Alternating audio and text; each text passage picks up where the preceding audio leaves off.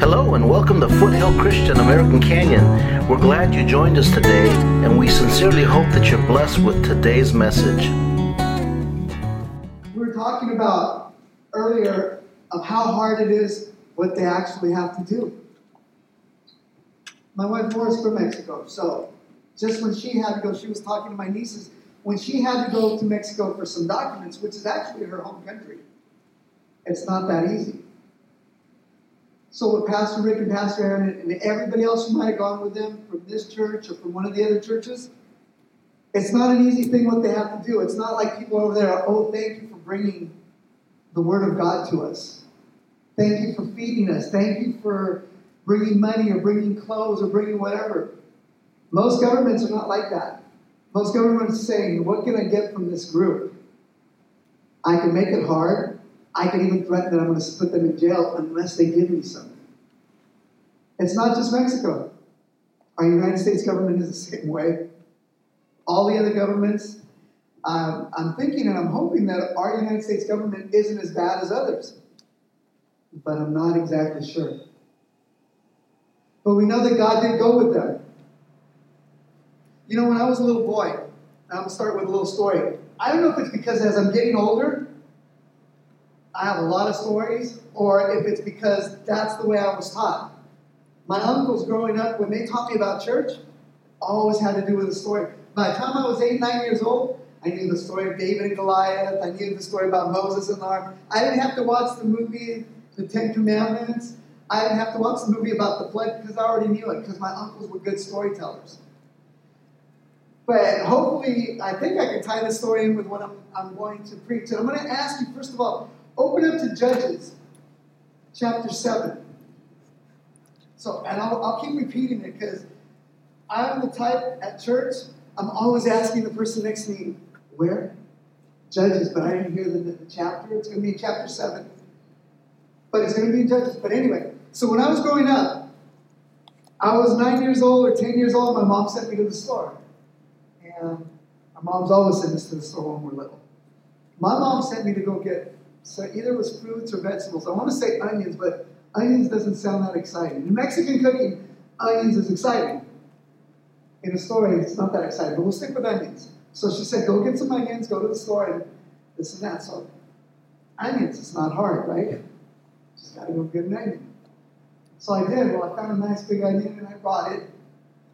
And um, my mom goes, I got to go back to the store. And we go, why? She goes, well, you didn't bring a good onion. Well, what's wrong with my onion? She goes, well, if you look, it's kind of bruised on this side. I go, yeah, but it's making the resin. It's, it's good. She goes, no. She opens it up, and peels it, and it's bruised. So she can't even use half of the onion. Um, I learned that you got to look at things. No matter where you go growing up, your mom's, especially for the girls, your mom's taught you got to look here, you got to look there, look at where you clean, look at where you didn't clean, all this and that. So the other day we went to Costco and I, we bought some bananas, and of course I picked up the bananas. And, well, you know, I got good bananas. It was a good sale, and there were Del Monte bananas, and I got two packs. One was ripe, and the other one was still green because I thought we're not going to finish these bananas that quickly. So right, a lot of, I don't know, I, and I thought I'm doing a good thing. So. We get home with the bananas, and I go, ah, man. And Laura goes, what's wrong? And I go, out of this pack of seven bananas, four of the bananas were really squishy. So they were overripe. The other bananas were good, right? But it reminded me of my mom. My mom passed away just this November thirtieth. It's been ten years. Brother Ruben knows her. Of course, my nieces know, nothing newer. Um, I wish my wife would have got to meet her. I wish my Mom would have met my wife because she would have fell in love with her. Um, but I was remembering, she asked me, are you going to get really, really sad? I mean, no, I just remembered my mom. And uh, Laura made me enchiladas the other day, and she, actually, they were some of the best enchiladas I've had. You know, and for me, I've told everybody else the story. For years, since I was a little boy, about twelve years old, my mom goes, what do you want for your birthday? Nothing, I just want to have dinner with my family and eat your enchiladas. So since I was about twelve till I was about, I'm fifty-two, so till I was about forty, forty-one. She passed away when I was forty-two, ten years ago. Um, so I was about forty or forty, maybe forty-one. Every year for my birthday, she made enchiladas, and that's all I really wanted, was to sit with my sisters. And then as they got older with their boyfriend and their husband, and we had enchiladas. And because my nieces, my little, the little ones, for my nieces' sake, we had a birthday cake and we went out the candles, and I really didn't, I just wanted dinner with my family. But because of them, we had all that. So we did that, and Laura made some. But it reminded me of my mom and of sending me to the store. And the reason why it ties into this story, if you look in um, Judges chapter seven, one through eight, a story in the Old Testament. It says, early in the morning, Jerubba, Jerubbaal, that is Gideon, and all his men camped at the spring of Herod. The camp of Midian was north of them in the valley near the hill of Moreh. The Lord said to Gideon, you have too many men for me to deliver Midian into their hands. So, Israel was going to go to war against the land of Midian. And he had Israel, King David had a huge, or not King David, actually Gideon, they had a huge army. Israel had the best army in the land. And the land of Midian, they were going to war with them. God knew my army is going to wipe them out. But he thought, how many of you watch football players nowadays? I was watching the other day. They score a touchdown, and they point to the crowd, and they go, me this and me that. Some of the players, some of the coaches says it's a team effort. But a lot of times when they score a touchdown, it's me. And that's the way the world is. And that's, that's natural, and that's okay. I'm not going to harp on what football players do. But God said, he said, you have too many men. He's telling Gideon this. You have too many men for me to deliver Midian into their hands. In order that Israel may not boast against me, that her own strength to save her. So that Israel will not say, see what we did, God? We fought the battle. We conquered our foes. We did this. I, Martin, fought my battle. I, Martin, did this. I am who I am today because of who I am. So God said, I've given you too many people. And of course God was going to teach them something with this.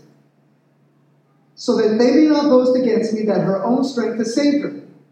Announce now to the people, anyone who trembles at fear may turn back. So Gideon went back to his army. Any of you scared? And a lot of them said yes. So twenty-two thousand men left. Gideon sent twenty-two thousand men. Well, ten thousand remained. That means he had an army of thirty-two thousand. Right now, that's not a very big army. But back then, that was huge. And they were all very good fighters. They could defeat anybody one-on-one, one-on-three, one-on-five. They could defeat anybody because they were well-trained. So twenty-two thousand men left, while ten thousand remained. But the Lord said to Gideon, there are still too many men. Take them down to the water, and I will sift them for you there. If I say this one shall go with you, he shall go. But if I say this one shall not go with you, he shall not go. Now they were going to fight another group of about fifty thousand men. thirty-two thousand men for Israel. It was easy to defeat fifty thousand. Okay? So Gideon took the men down to the water. There the Lord told him, separate those who lap the water with their tongues like a dog from those who kneel down to drink. Now to lap, the way they would do it is they would just go down to the water and just start drinking. Which, if you go to a clean river, that's what you're going to do. Because you're safe and protected. Separate those who lap the water with their tongues like a dog from those who kneel down to drink. Now, Laura and I were discussing this. And to kneel down to drink, she goes, do you see the way when a lion goes to drink? Or a tiger or any animal like that? They're always drinking and looking around to see. That's what God wanted. Who's kneeling down but still looking? That's what God wanted. So Gideon took the men down to the water, and there the Lord said, separate those who lap, right? And I'm on verse six, three hundred men lapped with their hands to their mouths. All the rest got down on their knees to drink. So what did God do? The Lord said to Gideon, with the three hundred men that lapped, I will save you and give the Midianites into your hands. Let all the men, other men go, each to his own place. So Gideon sent the rest of the Israelites to their tents, but kept three hundred who took over the provisions and trumpets of the others. So there we go. God was going to use three hundred to defeat fifty thousand. Now you're going to have to read the rest of the story. It's a good story. Remember, it's in Judges chapter seven. Read the rest, because it'll tell you how he actually did defeat them. And what they made a lot of noise with all the trumpets they had and with the stuff that they had. They did make a lot of noise. They did defeat the Midianites. But what I'm trying to get to this was that God is always looking to see who he's going to choose. God chose your pastor, Rick. God chose my sister Anna to be a pastor's wife. Not just to be under him, but to be a helpmate. The Bible says that. That's why God picks wives for us. To be a helpmate. Girlfriends.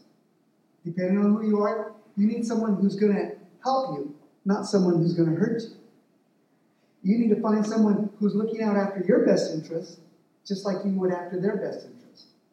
As boyfriends and girlfriends, do the same thing. Girls, get used to picking early. Get used to getting the idea, I have to pick somebody. Guys, too.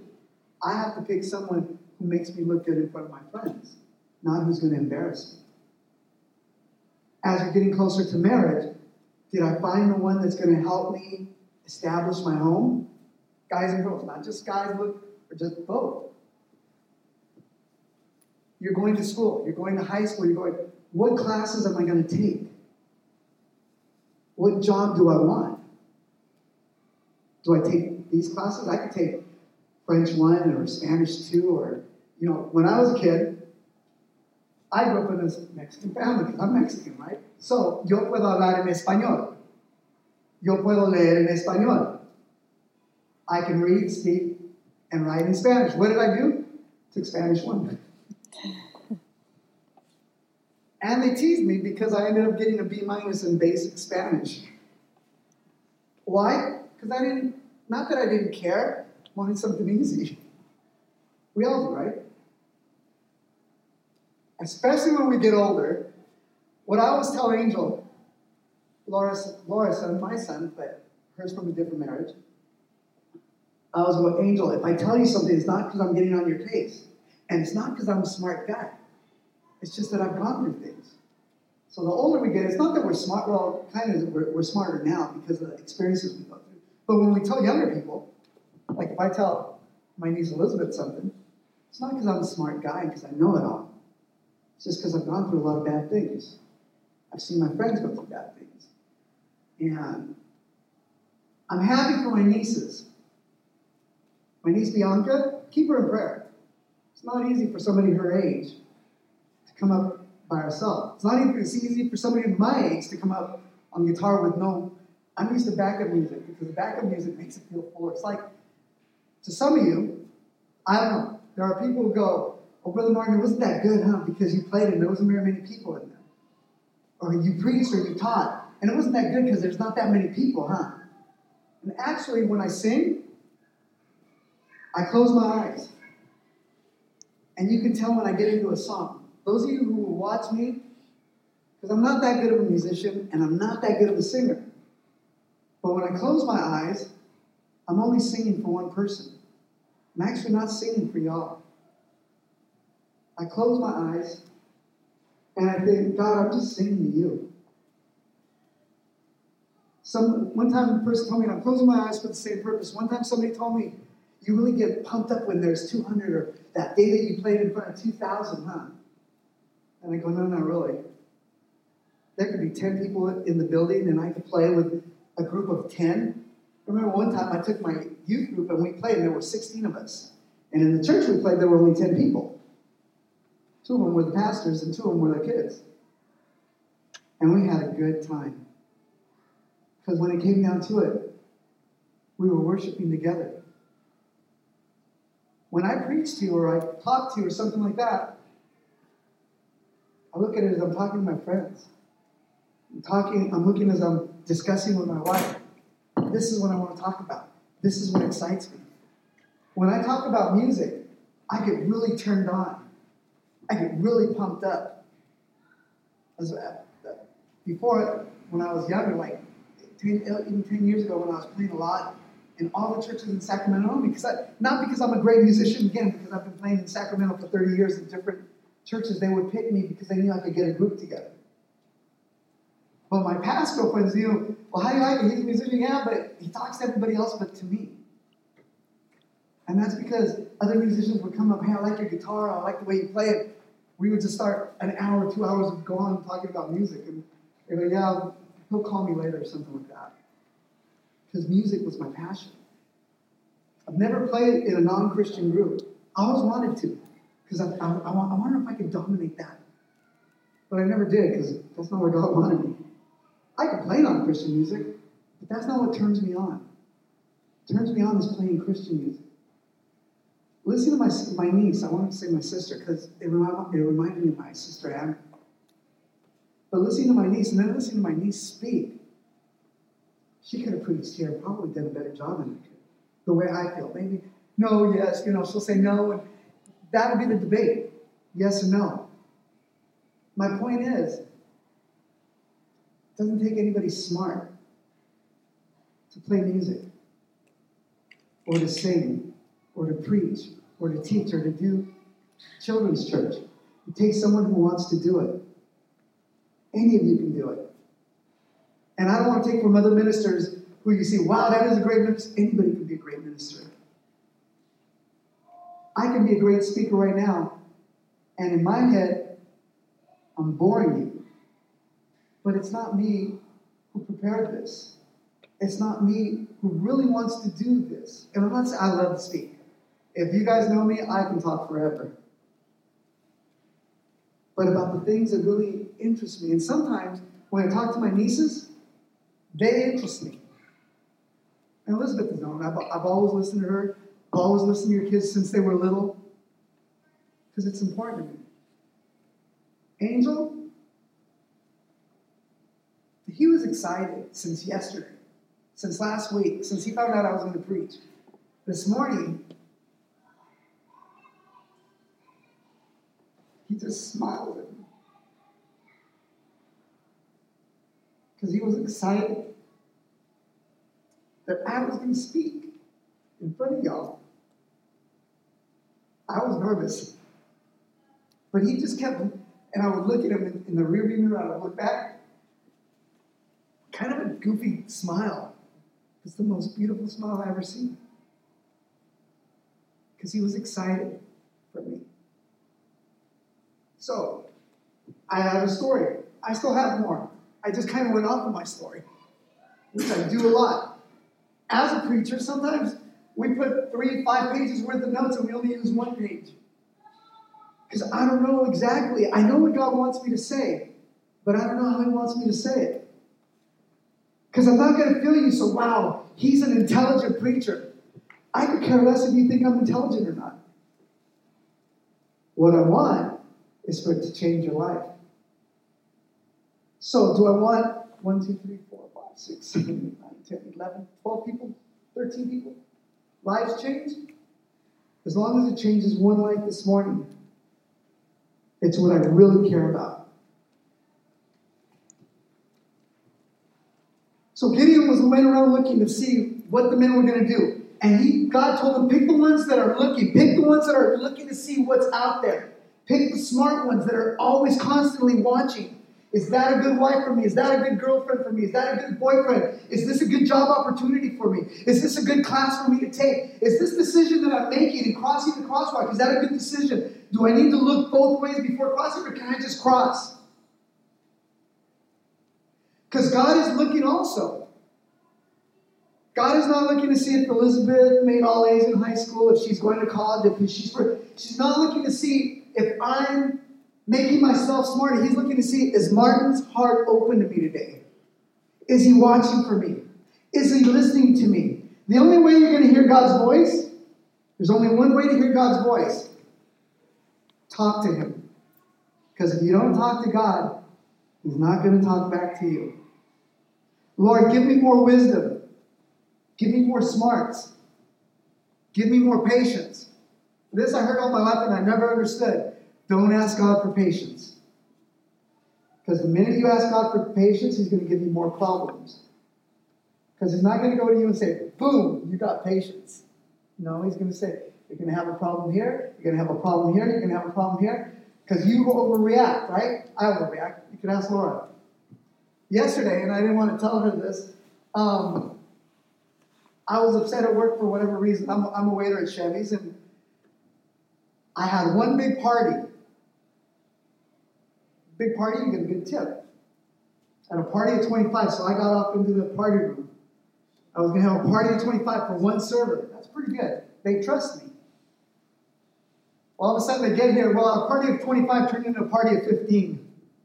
You know, okay, it's not that good, but I could probably take some other tables or something like that.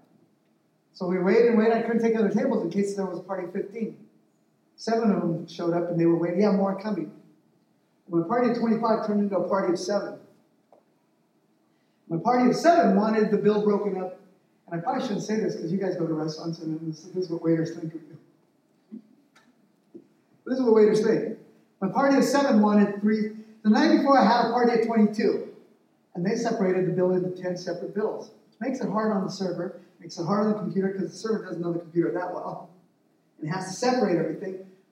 But most people, we found out that this is the mentality, and it's okay because we love being servers. Those that are servers, if you love, I love my job. I don't need to be a server, but I, I, I actually like it because I get to talk to everybody. Again, I told you guys I love to talk a lot. But a lot of people go, oh, he's going to give a tip. I'm not going to give anything. Nobody will know anyway. So there were ten tickets. Five of them tipped me. Okay. Five of them did not. Yesterday, three bills for seven people, and that was basically my night. One of them tipped me. One of them tipped me okay. The other one tipped me very low, and the third one didn't tip me at all. And when you think about it, even at ten percent, it should have been a twenty dollars tip. I didn't get anywhere near that. But for the area that it's in, you think, oh, it's going to be forty dollars. You know, it's not bad. But we learn, as waiters, some nights are good, some nights are not. And you just take the good with the bad. But people decide to do different things. Everybody's thinking of, and I've always believed, what you sow, you shall reap. And I don't know how many understand that, but what you plant is what you're going to get. Now, we grew up in the vineyards. Rick's family grew up agriculture also. You know that if you plant vineyards, you can get vineyards. My dad did everything during the year that he should, prune them right, fertilize them right, put sulfur and all that when you're supposed to, water them right. You can get a big crop. You don't do all that stuff because I don't want to spend the money. You're going to get a small crop, which means when you harvest them, you're not going to get very much. You grow an apple tree, you're going to get an apple tree. You're not going to get oranges. You're not going to get peaches. You grow a small apple tree and you treat it small, you're going to get small apples or not very many. You add into it, and you'll get something special. God is always looking again. He's always deciding. He's always picking. The other one who's picking and looking and is very smart and intelligent, Satan. He's also watching us. He's also deciding, ah, God picks him and God picks her. They're kind of weak in how they believe. I pick them. Mark's kind of hot-tempered. Oh, but I was going to say, when I got into all that, the reason why, I don't believe in, this, in, the, in the zodiac sign. I really don't. But just for the story, I am a Gemini. Gemini has like two personalities. They call them the twins because sometimes it's the loud one and the quiet one. I happen to have both, which is what Gemini is. Again, I don't believe in it. And just really quick, why I don't believe in it? I believe that God put all the stars and the planets and everything together. And I think that God put the stars and the planets, the moon and all that, and when things happen, it reacts on us. And I think God did that for a reason. Somebody, by saying, put, hey, this is what I noticed that God did. Name it something. Name it astrology. Name it the zodiac signs. Name it that the earth and the wind and the moon and all this. That's why, not because of God. But so he makes us think that the zodiac sign, the zodiac signs in itself, they're not good. But God did move all this.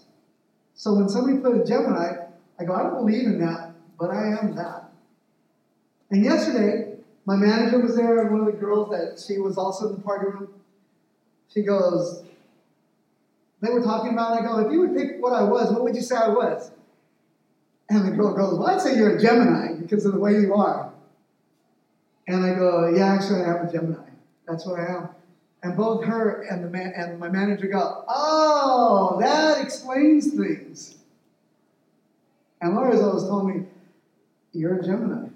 You act like one. The characteristics, again, don't believe in the zodiac signs. But I do believe that God put the planets and the stars and everything else together for one purpose, for us. Satan also looks. Martin has the characteristics of a Gemini, bad characteristics. And he's going, I can use that. I can use, Martin's got a lot of good characteristics. He wants to serve God. He wants to preach. He wants to teach, and he wants to play music. But he's got some bad characteristics that if I use those characteristics and show him, I could probably knock him down. So he tries. And a lot of times, and you guys all know what I'm talking about. When I talk about me, I'm also talking about you. So when I say Martin, you guys say your name. Martin has gotten knocked down a lot. Martin has done a lot of things he's not proud of. Martin has failed God on a yearly basis. I'd hate to say on a monthly basis. And I'd hate to say on a weekly basis. And I'd hate to say on a daily basis. But it's very possible. So remember, when I'm saying me, you say you. But God still loves me. And he still uses me. And he still talks to me. And he still teaches me. God looked to see what I had in here. One of the things that the girl at work said, she goes, most Geminis are jerks. And she goes, and most of them are so nice and giving. Supposedly they have a two personality. She goes, you look like you could be a jerk. Sometimes you sound, I go, he's so passionate when he gets upset about something. And it's because I get passionate about everything. You want me to get passionate? Let's talk about the Raiders. You want me to get passionate? Let's talk about the Warriors. You want me to get passionate? Let's talk about God. Let's talk about Christian music. Let's talk about Christian bands. Let's play some music together. Let's sing some songs together. You'll see me get passionate. God likes to use your passion. You better look at your wife, your significant other, your girlfriend, your boyfriend, your husband, depending on who you are, and say, God, thank you. If it's a good person in your life, thank you. Even if it's not a good person in your life, thank you, Lord, for letting me see it. Now help me. Don't give me patience with him, Lord, because it'll just give me more problems. There are things we don't need to ask for. Lord, I want to be closer to you. God's right there. He's inside you. If you said, Jesus, I accept you with my whole heart. I'm sorry for my sins. He's inside you and he's all around you. I remember when my mom did pass away, and we were very sad. The pastor came up and told us, told my dad, he goes, brother, your wife is even closer to you than she ever was. And he didn't understand. I just looked at him like, where's he coming with this? I know he's going to teach us something, but where are you going with this? She goes, where's God? Where's Jesus? In heaven. But where else? Well, he's everywhere. He's inside me. Yeah, where did your wife go? With Jesus. So where is she? In heaven. Where else? Inside me. Where else? She's everywhere. She's closer to you now than she ever was before. My wife Laura has gone through a lot of hard things. She lost, she had seven kids. She lost three of them. Right? One, two weeks after he was born. A ten-year-old, a twelve-year-old. He went to go look for his brother to bring him home. They were little. Two blocks from his house, he got hit by a by a, a small S U V. He was riding his bike, head trauma. She was pregnant with with baby. And her little boy lasted a week in a coma, three or four days. One week. Before that week was over, and she was looking after her little boy and traumatized, she miscarried her baby. So she lost two in one shot. And I guess she always asked God why. Well, they're with her. That's not why God did it. That's my human answer. To comfort someone I love. They're with you. And if you stay in God's ways, you will see them again. And maybe if they would have been here, maybe they would have suffered. We don't know, right? But we do know that God loves us. And if she can be, hopefully, feel something good about it, is that she knows that God loves her, which I know she does. That she'll see her kids someday. She'll never have to see them suffer. She's got four other kids. They can still suffer, but that's why we pray for them. We don't ask God to give patience because he'll just give more. You know, God's going to teach you something. He's not just going to say, okay, you're smart, okay, you're patient. No, no, no. He's going to give you math problems. He's going to give you life problems and make you smarter. He's going to give you problem problems, give you patience. I've always been passionate about music. I've always been passionate about preaching. I've always been passionate about teaching God's word. Because I'm passionate about that doesn't mean that God's just going to, okay, you're a great musician. And you're. No, I practiced a lot. I don't practice now as much as I used to when I was younger. But every day I used to practice an hour to two hours every day. So that's what you got to do. In whatever job you do, teachers, Angel's teacher, she told us she goes home every night. I don't know how their pay scale is nowadays, but back in the day, always complained that it was nowhere near, I don't know how it is now, but she goes home, she grades their work, she preps for the next day, she goes, I don't get to sleep till eleven thirty at night because I'm doing schoolwork. She betters, she loves what she does for the kids. We need to do that also because Satan is looking at you. So needless to say, Gideon took the army of God. They defeated the Midianites. He did what God told him, and he picked. He sent with only three hundred people so that they couldn't say, we won because we're so great. No, God was teaching them, this is how you worship God. This is how you praise me. This is why you thank me. With three hundred men, we defeated, I don't know if it was thirty, I don't know if it was forty or fifty thousand, but something like that. It wasn't like ten thousand. It was like in the thousands. It was like twenty, thirty, forty, fifty thousand. That's what he did. Joshua one five nine, and this is basically Joshua one. No one will be able to stand up against you all the days of your life. As I was with Moses, so I will be with you. I will never leave you nor forsake you. Verse seven says, be strong and very courageous.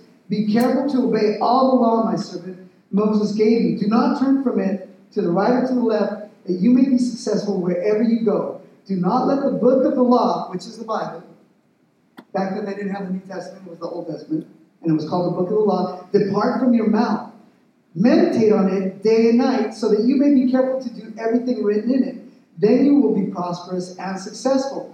Have I not commanded you, be strong and courageous? Do not be terrified. Do not be discouraged, for the Lord your God will be with you wherever you go.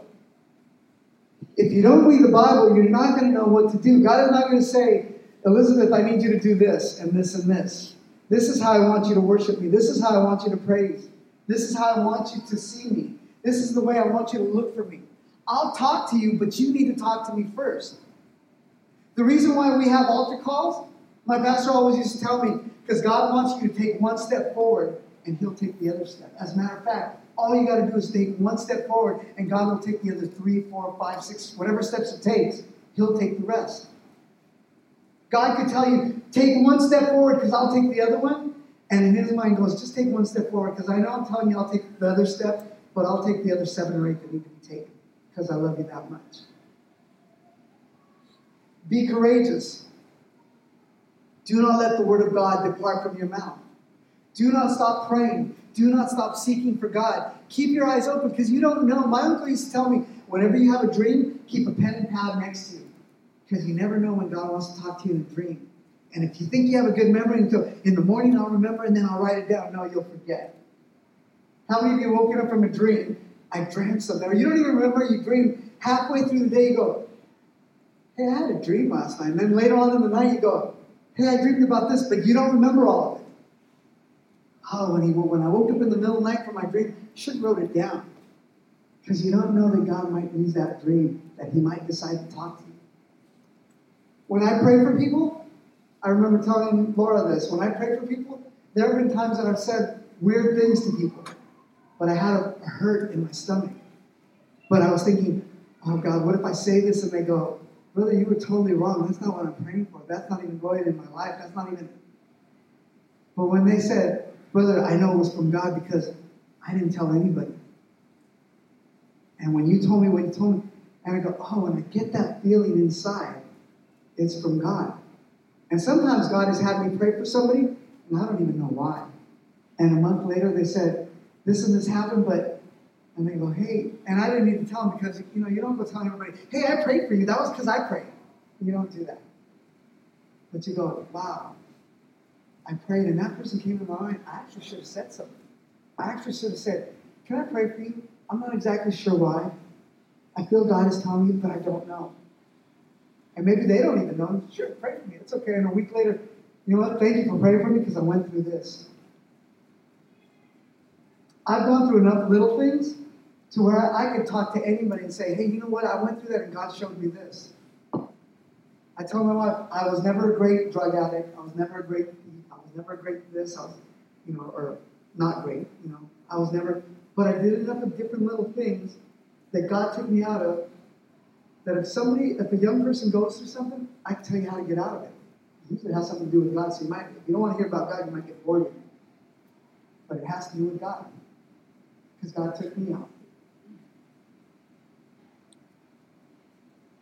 John three thirty says, I must decrease so that God can increase. This is how I do my, my lessons. I do a different thing. A lot of other pastors and ministers. It's just my way of thinking. My brain functions this way. I knew what I wanted to talk about, and I had an idea of a couple scriptures. Judges was one of them in Joshua. What was I going to fill in with it? So then when I finally got done, it looks like this, with different verses. And I highlighted the verses. Why? So that I wouldn't forget them. I could, you know, I'm lost. What verse am I supposed to look at? Oh, it's right there. It's highlighted. And it's got the way I want it to. Today I was going, oh, maybe I should put this point in front of this point or this point. And I said, no, I'm going to do it the way God was showing me because I don't want to get lost in my train of thought. Which, God goes, you will anyway. Because I'll tell you what to fill in. They will tell us, make out a skeleton, points with subpoints, and God will tell you what to put. I had nothing now I was going to say about my nieces or about my brother-in-laws. Keep them in prayer. Because they need it. Just like my, my brother-in-law and my sister, I know they're praying for you guys every day. I don't even have to ask them. I know they are. Keep them in prayer every day. For my niece as a young person, I'm sure it's pretty hard. Because I did not make the decision to be in charge of music till I was well in my early, my late twenties, early thirties, because I was way too immature. All I thought about was, what kind of music am I going to create? What kind of music? Now I just have fun with it. You've heard me sing that little rap tune. That's a fun song for me, but it, there's a reason for it. Back in the day, they say, oh, rap is not good. Rap is of the world. Rap is of the devil. And to a certain extent, I might be right. But I always tell them, well, rock is not good. I like classic rock. seventies. So when you hear me play, you hear a little bit of blues. You hear a little bit of classic rock. You might even put a little rap in it. you hear a little salsa, which back in the early eighties was not a good thing to mix up, because that was not holy music. A lot of ministers back then, for when I was saying God's not dead, kind of in a bluesy out, rocked out way, I found out way later that they would tell the pastor, the leaders would tell the pastor, you need to put Brother Morton in disciplinary action. You need to sit him down because he's not godly up there. He's not taking this serious. The pastor wouldn't do it because he knew that the young people, I was youth pastor at the time, they loved me. I had over one hundred young kids in my church at the time, and they loved me. And I did the things, I did it for them. I wanted them to see godly music. Satan stole it, called it rock, and made it evil. God made speaking and rhyming and all that. The world called it rap. And it's evil. Because it's not right. Because it talks about all this and that. God made blues. And to play the blues, you got to go through hard times and be sad and all, supposedly. God made all. Satan took things and distorted it. I, I, I would tell people, all I'm doing is taking it back and giving it to God because he's the original owner of it. My way. This is the way I view things. I view things that you can do. The Bible says we can do anything we want in this world. And the young people go, all right, I can do whatever because God will bless me anyway. But then he also says, but you will not do everything in this world because not everything is good for you. God isn't. Would God, if God was not a living God, he wouldn't care. Go ahead. Smoke, drink, get high. Different women, women, different men. Abuse your children. Do whatever you want because I said you can do whatever you want. But not everything is good. And the one he cares, God cares about is you. So yeah, he does tell you you can do whatever you want. But he wants you to look with your heart, with your eyes, with your ears. Is it pleasing to God? Ask yourself every day, did I do what's pleasing to you? In the morning, go, Lord, I want to do everything that's pleasing to you. And if you tell him that, remember, if you ask for it, you're going to get it. Lord, I want to do everything that's pleasing to you. All right? Every time you do something that's not pleasing to me, I'm going to remind you. And I'm not going to say, hey, mijo, mija, I don't like that. Like parents nowadays, one, two, at the restaurant the other day, one, two, and two little girls, they were about three and five or four and five or something like that.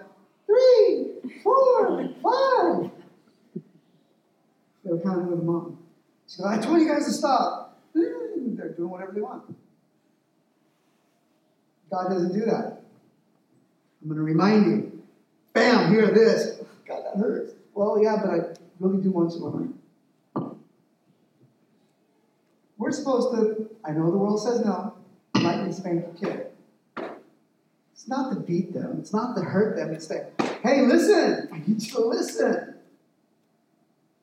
You know, something that's hot, don't let them ever burn themselves. But something that's hot, yeah, go ahead. Touch that because you don't want to listen to me. It's hot. Hot? I remember uh, your cousin Mariah. Hot? You remember Mariah. Hot? Hot. She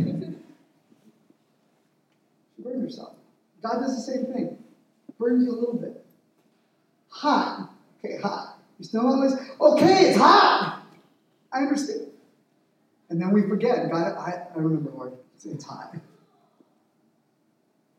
fifty-two years old. Yeah, Lord, I'm remembering again. It's, it's still hot. Because we forget. Romans.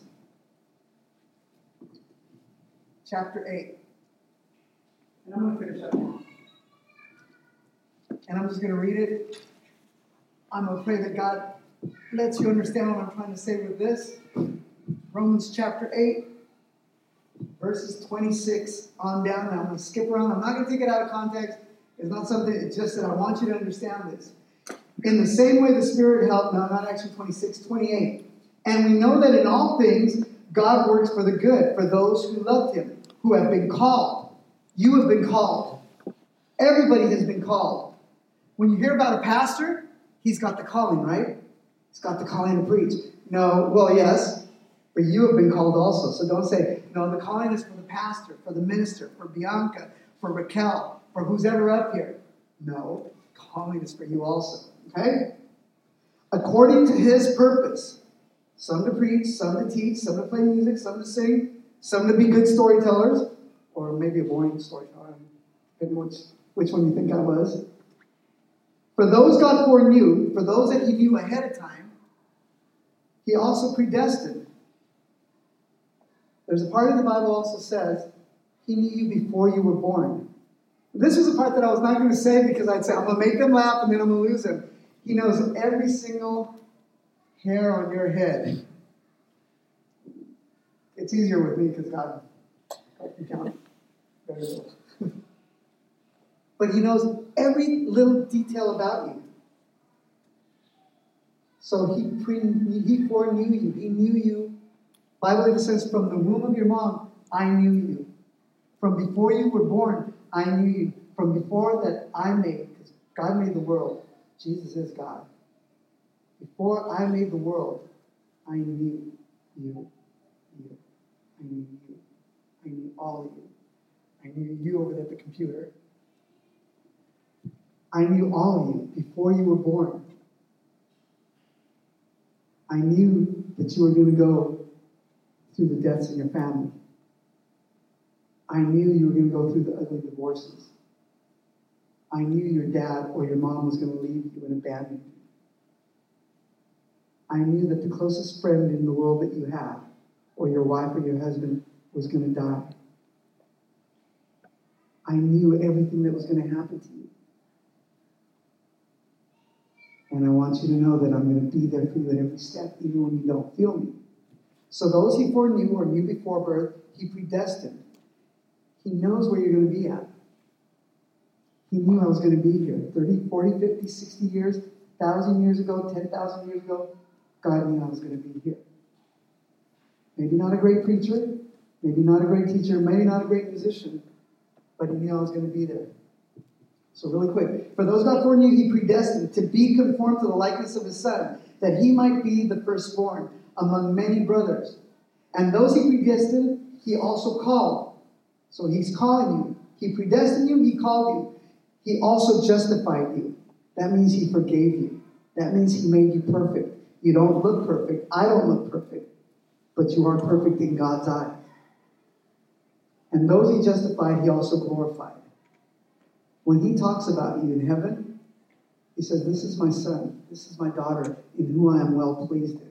Just like he said about Jesus. What's your name? Angel. Angel. Angel? Oh, easy name for me to remember. God right now is probably talking about you and saying, Angel is my son.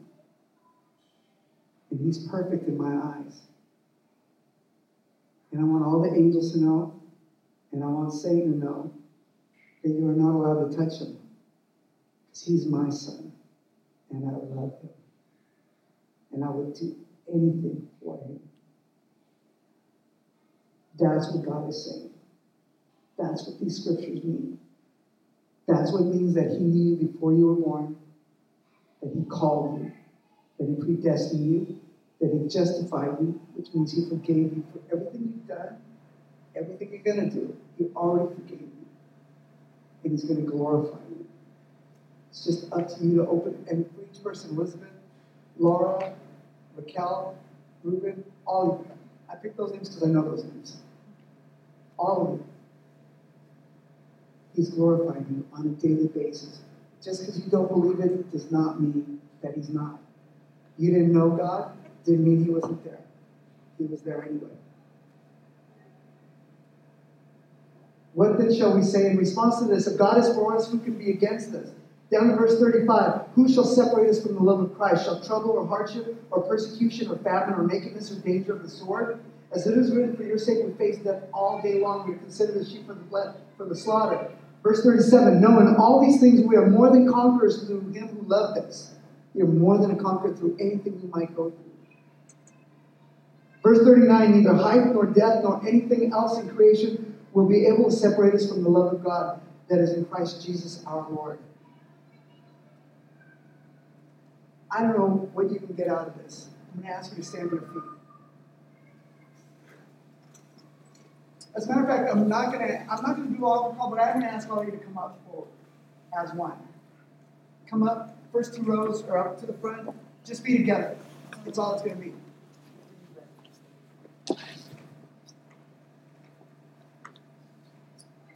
One last scripture, and with this we'll finish in prayer together.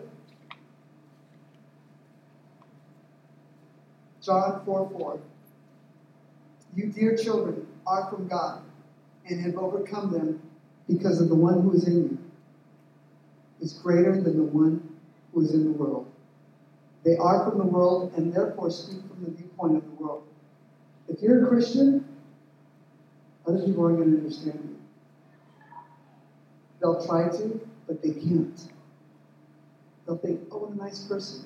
Oh, he's trying. Or they're going to think, oh, what an idiot. They don't have fun. They don't have nothing to look forward to. They are from the world and therefore speak from the viewpoint of the world. And the world listens to them. We are from God. And whoever knows God listens to us. But whoever is not from God does not listen to us. This is how we recognize the spirit of truth and the spirit of falsehood. You need to look towards your pastors for help. You need to pray for each other for help. If you don't pray for me, my dad was not a Christian. My mom was brought up in a Christian home. My dad was not. My mom left her Christian home to become a different faith so that she could marry my dad. After eighteen years, I was seventeen. My dad and my mom became Christians. My great-grandmother, who was ninety at the time, asked me to come to the house. I was the oldest grandchild. I, I used to hate going to her house because she always had the heater on, full blast, wheelchair, Arthri- arthritic, old. Prayed. She said she prayed for ten years and she did that because her arthritis would hurt so bad. She was still alive when she, well, she asked me to come over. And this was all in Spanish. And she was a, a preacher when she was young, a Pentecostal preacher. So when she would talk, and she would get into a flow about God, her little bony hands would just start walking back and forth like this. And she said, Mijo, I've been praying for your mama and your daddy for twenty years. She goes, I prayed that God would say, and she just went on and on. And even though it was hot and I was so, I was so happy, she goes, I've prayed for you since the minute you were born. And they all told me, God will use you when, and they just went on and different. But she goes, and today I'm happy because your mom and your dad are Christians. And I've been praying for them and for you since the day you were born. Since the day my daughter, which was not actually her step-granddaughter, but she treated her as a daughter.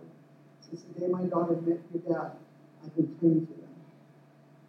And she goes, and if I die, I die happy. She's my last daughter that I have to worry about. And I learned that day that if nobody else was praying for me, because I was doing drugs at the time, and I went to church when my parents got saved, drugged up, I did not want to listen. And during one of those days, God did catch me. And I failed him late years later. And I came back to him, and I failed him again, and I came back to him. But the thing was, if my grandmother wasn't the one person who was maybe praying for our family, I don't know if we would have been saved. So if God tells you to pray for somebody, you might not be telling you to pray for that person. You might be the only person. If that person dies without them, then it's your fault. If you do not pray for them, that is not a good thing to have. God will not punish you, punish you, but you'll have that on your mind. So remember, God wants you to have your heart open all the time. You don't sing songs just because I wanted Bianca, but she had to go teach that one song, the last song. Beautiful, the one I love. Beautiful, the one I adore. Just because of who you are. Close your eyes, and you can do this out loud or in your heart, but do it. Heavenly Father, I am sorry for all my sins. I'm sorry for the bad person that I am on a daily basis.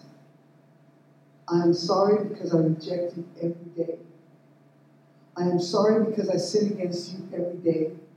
I am sorry because I am no good. When you've given me everything to be good. I ask you to forgive me of all my sins. The ones that I made in the past, the ones that I made today, and the ones that I may make in the future. Forgive me, Lord. Jesus, whether you've already done this or I haven't asked you to, I ask you to come into my heart. To forgive me. And to make me a new creature. To make me born new again. To be a child of God. To have you as my Father and to have me as your son. I ask for forgiveness. And I ask to be a Christian. And now I thank you, Lord, because I know you've heard my prayer. And I know that you've forgiven me. Even though I might not feel it. Even though I might do bad tomorrow, I know you've forgiven me. And I know that I am a Christian. And I will try. Every single day I will take that one step forward and try to make my life better, to make my life, my, my life right in your eyes. And to make good choices. And to worship you, and to praise you, and to love you. I ask it in Jesus' name, and I also accept this in Jesus' name. And the whole body of Christ says, Amen.